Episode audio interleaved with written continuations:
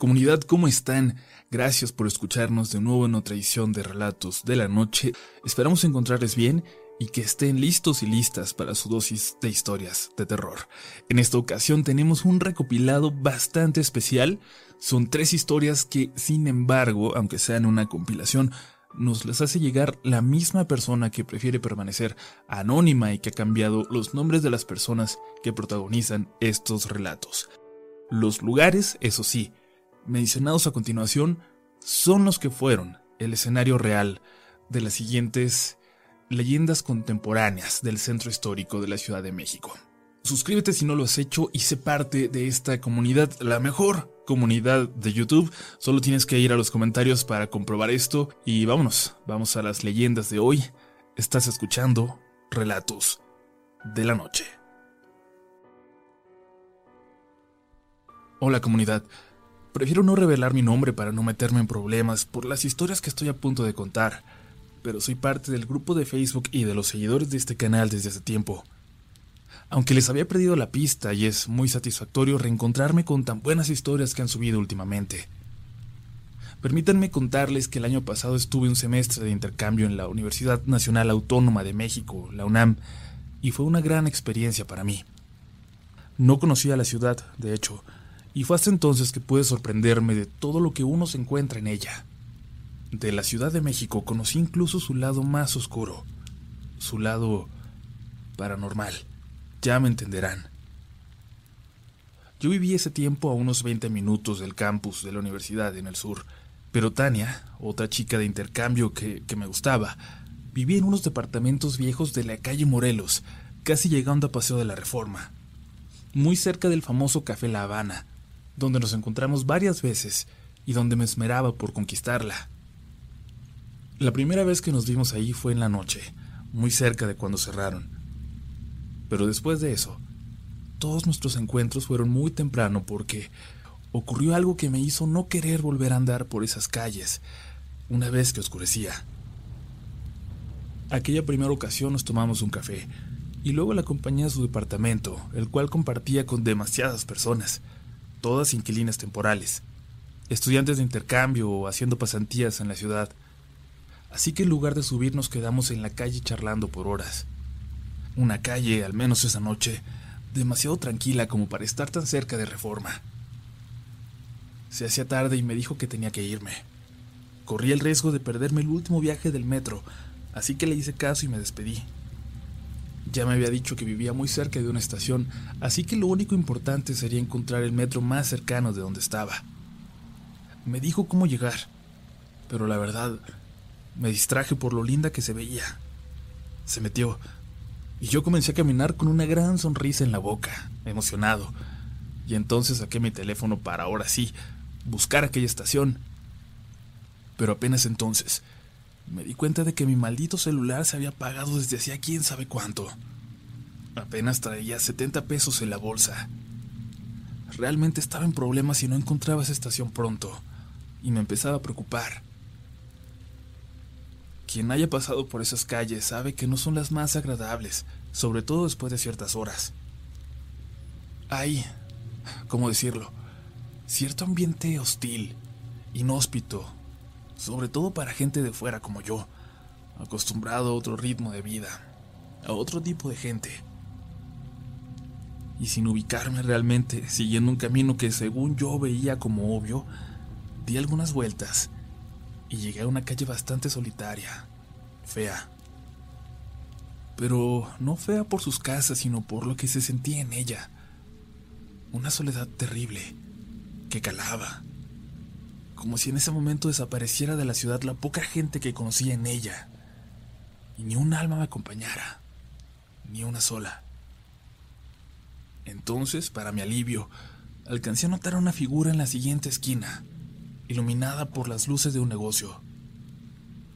Los lentes que me llevé al intercambio no tenían ya la graduación que necesitaba, y había batallado desde que llegué, pero no tenía dinero para cambiarlos.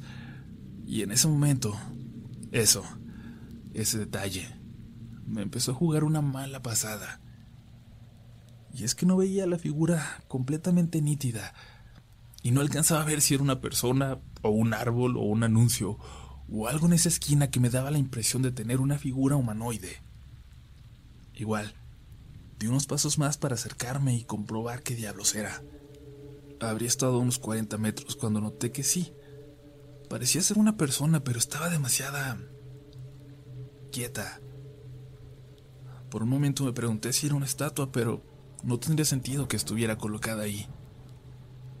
Parecía serlo, pero si no, definitivamente no era una persona a la que me dieran ganas de acercarme a preguntar direcciones.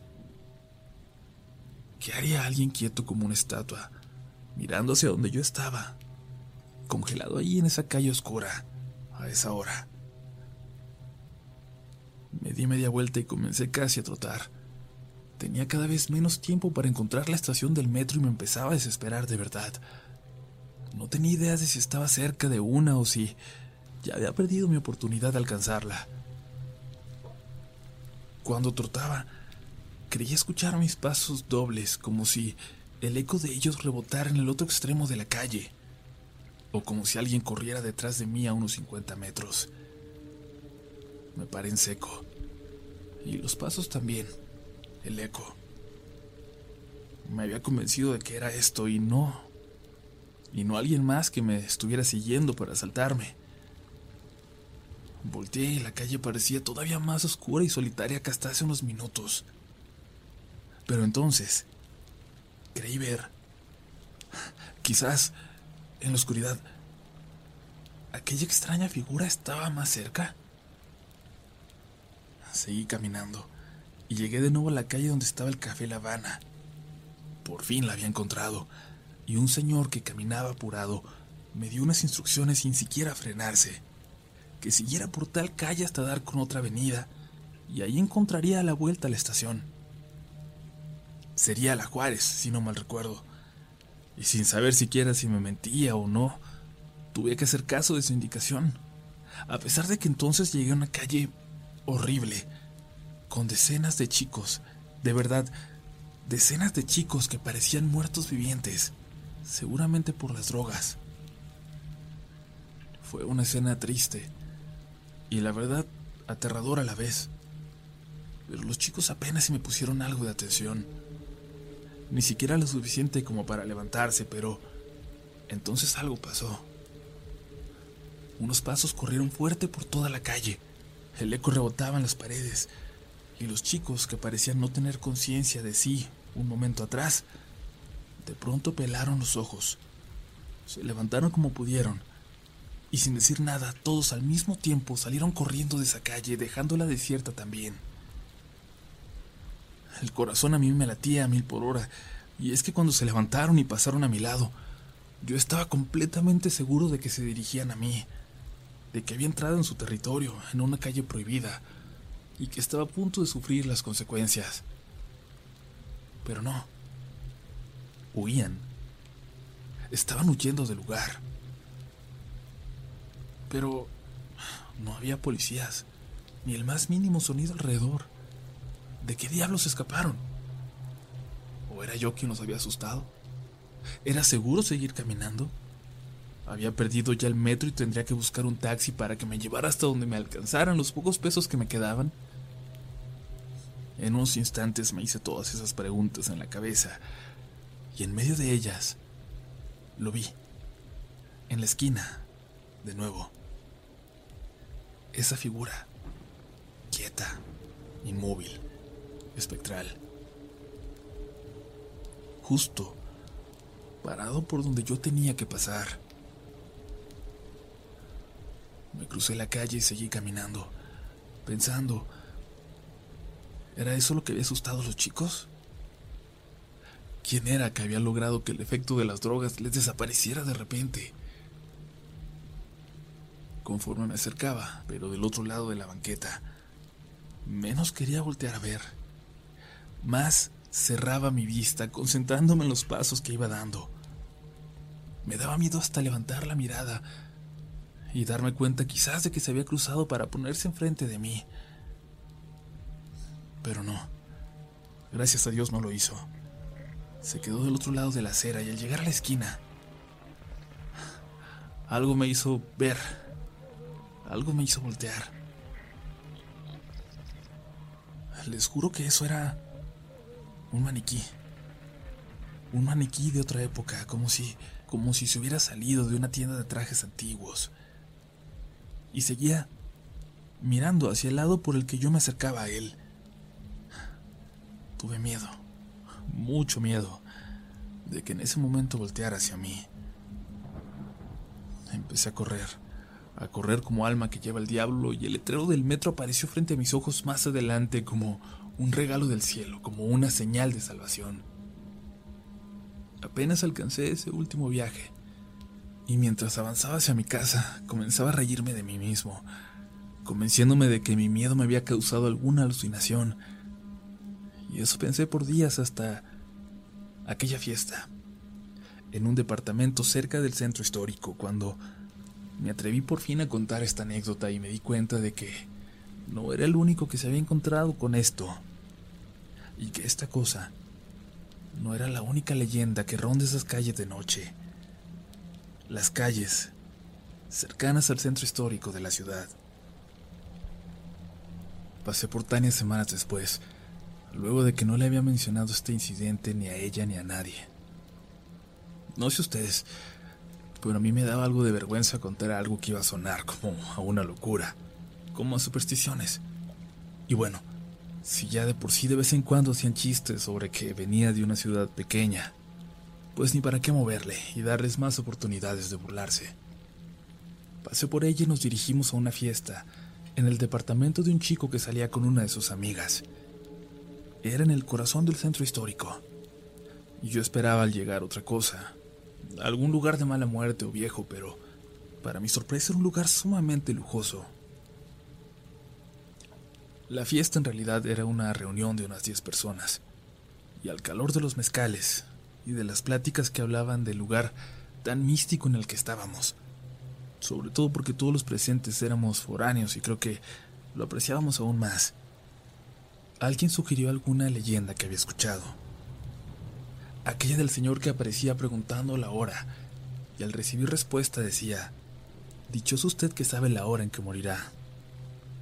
O algo así. La verdad no la recuerdo exactamente, pero son leyendas coloniales. No solo hay leyendas de esa época, dijo Alan, nuestro anfitrión. Hay otras tantas que existen hoy, que van más allá de leyendas urbanas, que están ahí, allá afuera, y que la gente habla de ellas, pero no salen de aquí. Son las que cuentan los vendedores que se van tarde, la gente que pasa por aquí a deshoras porque sale tarde del trabajo. De las que nos enteramos a veces también. Los que vivimos aquí. Aunque sea solo por un tiempo, como yo. En una pausa que hizo, me atreví a contar mi historia. Aquella visión extraña de semanas atrás. Aquello que quizás había sido una serie de coincidencias. Sin embargo, mientras la contaba, Alan no dejaba de asentir como si conociera la historia. La cuestión es, dijo momentos después, que ya habíamos escuchado de este ser, de esa historia. Es una de estas leyendas que les digo que aún caminan por estas calles, que están ahora allá afuera, en este mismo momento, esperando asustar a algún incauto. Él y algunos de sus amigos contaron las leyendas que conocían. Les comparto ahora las dos, que más llamaron mi atención. Una de ellas es bastante popular, quizás ya la hayan escuchado.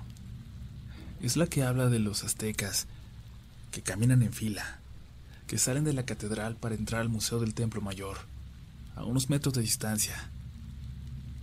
Sin embargo, Alan aseguraba haberlos visto en una ocasión. Fue cuando tenía poquito de haber llegado, nos dijo. No sabía bien las rutas para llegar y tomé un Uber. Ya era tarde y el chofer no sabía manejar del todo bien la aplicación. De hecho, revisé su perfil y era apenas su tercer viaje, así que me relajé e intenté ayudarle a dar con las calles, pero, como les digo, tampoco sabía la mejor ruta. Terminamos dándole unas vueltas al zócalo mientras encontraba la forma desde mi celular, y ya era muy tarde. De pronto, en una de esas vueltas, Escuché que me dijo el chofer. Ah, caray. Mire qué raro, joven. Cuando levanté la vista, pude ver un grupo de personas que primero pensé que eran vendedores, pero conforme nos acercábamos, los vimos con mayor claridad. Se veían realmente como aztecas, mexicas, pero no como los señores que se ponen cerca de la catedral en el día para danzar y hacer limpias. No. Había algo muy, muy, muy extraño en ellos. Como si tuvieran un aura distinta. No sé, no supimos explicarlo, pero cuando le pregunté al chofer si era común que anduvieran por ahí todavía a esas horas, él solo se persinó y me dijo que no. Acabamos de ver algo muy raro, joven. Búsquele por favor en su teléfono que ya no son horas buenas para andar por aquí, por esta zona. Finalmente dimos con la calle y me pudo dejar aquí. Le deseé suerte en el resto de su noche, pero me dijo que ya mejor se lleva a su casa. Creo que lo vi muy convencido de no volver a trabajar de madrugada. Con el tiempo y platicando con el guardia de aquí, del edificio, supe que no es raro escuchar estas historias de los aztecas que siguen caminando por ahí por otras calles ciertas noches. Hay quien dice que dependiendo de la luna. Si son fantasmas o solo un reflejo, un pequeño asomo de nuestro pasado, quién sabe pero les aseguro que todavía andan por aquí. Se contaron varias historias. Algunas repetían incluso a los personajes. Entonces Alan bajó y a los minutos regresó con el guardia. Nos va a contar su historia, pero deprisa, nos dijo, porque se tiene que regresar a chambear. Pero de verdad, quería que fuera el mismo quien lo hiciera. El guardia nos saludó y nos preguntó si habíamos caminado por el centro de noche, si habíamos notado la gran cantidad de personas en situación de calle que lo habitan y que parecen pasar desapercibidos en el día para volverse los dueños del territorio en cuanto cae la noche. Todos asentimos, todos los habíamos visto. Hay algo más que habita estas calles y que a simple vista puede parecer otra persona sin hogar que tuvo la mala suerte de terminar así. Pero no, es algo, una criatura, y lo digo así porque hay quien lo ha visto como mujer y otros como hombre. Una criatura que se coloca en las calles más solitarias y que ha asustado ya a muchos turistas y borrachos, pero también de vez en cuando nos toca a nosotros. Yo me la topé caminando del metro Pino Suárez para acá. No era ni las seis de la mañana aquella vez.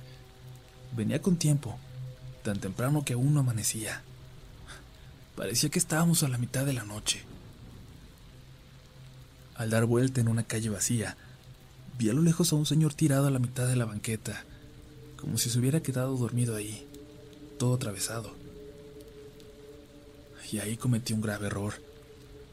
Y es que no imaginé que era algo fuera de lo común algo paranormal. Y las personas que se han topado con la criatura que les digo, dicen que lo que tienes que hacer es cruzarte la calle. Yo no me la crucé. Yo seguí caminando y le pasé por encima de las piernas. Lo brinqué. Su olor era horrible, pero no me malentiendan. No era el olor de una persona.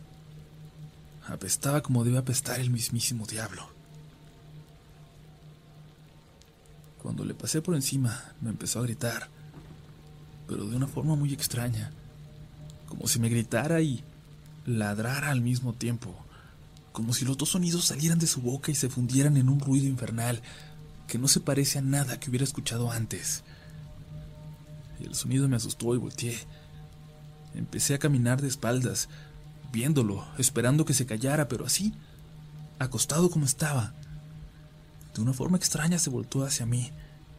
Y de la nada, sin verle ni cómo cambió de forma, salió corriendo hacia donde yo estaba, pero en cuatro patas. Y no, no como se lo pueden imaginar, como un hombre en cuatro patas, ayudándose con las piernas. No. Corría de verdad como si fuera un animal, Una bestia que así había corrido toda su vida. El indigente que corre en cuatro patas. Claro, yo también he oído de él, dijo una de las chicas que estaban ahí, interrumpiendo el relato del guardia. Pero no, señorita. No es un indigente, de verdad. No solo me persiguió por un tramo. Sentí como... como me mordisqueaba las piernas, como si jugara conmigo. Como si no le costara nada de trabajo alcanzarme. Como si fuera un animal, pues. Pero cuando vi una patrulla a lo lejos, grité y sentí cómo se detenía detrás de mí, cómo se frenaba. Y les juro, les juro que cuando volteé de reojo, lo vi subir corriendo, así en cuatro patas, por una pared. Subió corriendo la pared hasta perderse en los techos.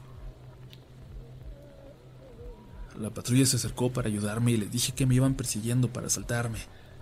No podía decirles lo que me acababa de pasar. Y cuando me preguntaron cómo era la persona, no quise escribirlo como alguien de la calle. Imagínense si luego le tocaba el levantón a algún pobre inocente. Y ya luego supe que muchos lo han visto. Que varios han tenido la mala suerte de que los corretee y que el olor lo delata muchas veces. Cuando tengan la mala suerte de topárselo, crúcense la calle y no lo volteen a ver, o los va a seguir. Y si lo huelen a distancia, antes de dar vuelta en una esquina, piénsenla dos veces más vale regresarse y rodear.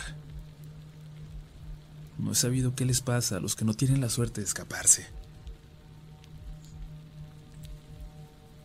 El guardia se despidió con su relato y regresó a la entrada del edificio.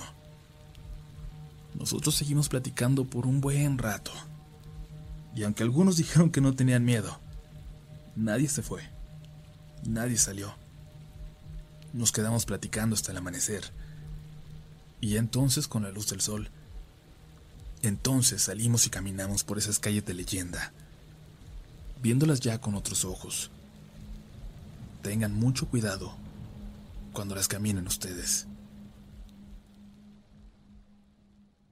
Comunidad Relatos de la Noche, antes de irse les quiero decir que si están buscando una selección de podcasts valiosos, así como transmisión de música gratuita, tienen que conocer Amazon Music.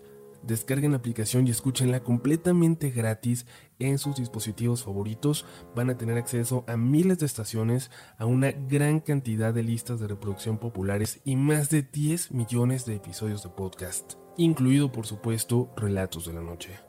Personalmente he estado escuchando un montón estos últimos días las listas de reproducción de Viajando a los 70 y la de clásicos de rock en español, pero vayan y chequen entre las listas que ya tiene Amazon Music y seguramente van a encontrar algo que les va a gustar. Pero bueno, lo más importante es que no se requiere tarjeta de crédito, simplemente vayan a su tienda de aplicaciones, descarguen la aplicación de Amazon Music o simplemente pídanle a Alexa que reproduzca su podcast favorito en su dispositivo Echo o Fire TV. También pueden dirigirse a www.amazon.com.mx diagonal relatos de la noche para comenzar a escuchar gratis. Recuerden, no se requiere tarjeta de crédito y no se requiere suscripción. Vayan a descargarla y escuchar. Esto fue Relatos de la Noche. With the Lucky Land slots, you can get lucky just about anywhere. This is your captain speaking. Uh, we've got clear runway and the weather's fine, but we're just going to circle up here a while and uh, get lucky. No, no, nothing like that. It's just these cash prizes add up quick. So I suggest you sit back, keep your tray table upright, and start getting lucky. Play for free at LuckyLandSlots.com. Are you feeling lucky? No purchase necessary. Void where prohibited by law. 18 plus terms and conditions apply. See website for details.